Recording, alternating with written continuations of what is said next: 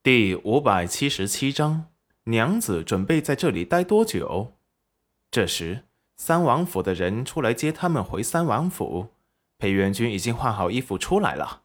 宝儿也很喜欢这里，所以戚云染婉拒了他们，告诉他们以后他们就住在这农庄，每日教下人们酿酒也方便，不用这样来回跑耽搁时间。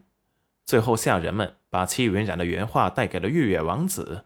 玉野王子面色微喜，就让他们好生伺候着贤夫人。他想怎么做，都依着他的要求来。戚云染他们洗漱过后，农庄的下人们就端来了吃食。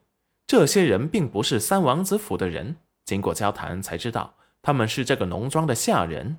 不过三王子担忧他们的安危，还是给他们配备了一堆王府的侍卫，保护他们的安全。这个裴元君和戚云染都没有反对，毕竟在大食国的地盘上有什么麻烦，刚好三王子的护卫就可以摆平。吃饭时，裴元君问道：“娘子，准备在这里待多久？”戚云染抬头看了他一眼，他们今日吃的还是烤肉，这庄子里的手艺跟三王子府是不同的两种风格，都还不错。至少要教会他们怎么酿葡萄酒。第一次发酵后，中间有些时间。怎么了？你有事要办？裴元君温和的看一眼。不是说要去看看石安吗？自然的，他不想娘子每天都那么累，什么都跟他们亲力亲为一起做。今日娘子忙完后腰都直不起来，他有些心疼。就算要赚钱，也不用那般拼命。他又不是养不起，不知娘子在气什么？他的钱不就是他的吗？干嘛他要分得这么清楚？这点让他心底也很不是滋味。戚云染看着裴元君说道：“现在还不能走，我还以为你在大食国能有什么事呢。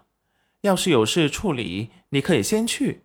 石安那里可能要等一段时间了。”裴元君神色不悦。娘子可以把制作方法给他们写下来就行了，没必要什么都亲力亲为。戚云染看着裴元君担忧的神色，心底一愣，这是在心疼他。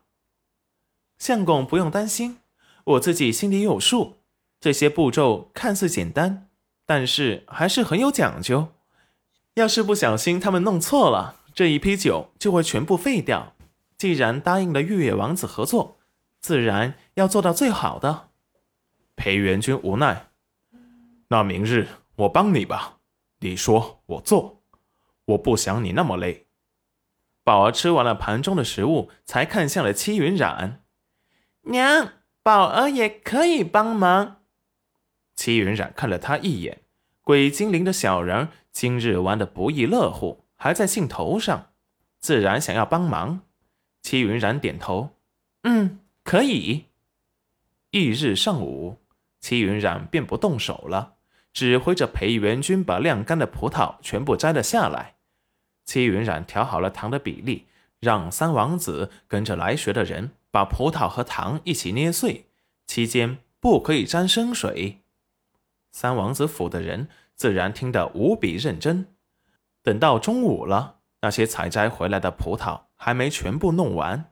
戚云染他们吃了午饭，又赶紧加入了下午的工作当中，指挥着众人把这些葡萄给加入适当的糖，捏碎、搅拌均匀，装好，然后放入密封的罐子里。等他们全部放入准备好的罐子后，戚云染又挨着检查了一遍这些封口有没有封好。葡萄酒在酿制的过程中会产生一种气体，要是全部封严实了，可能会产生爆瓶的危险。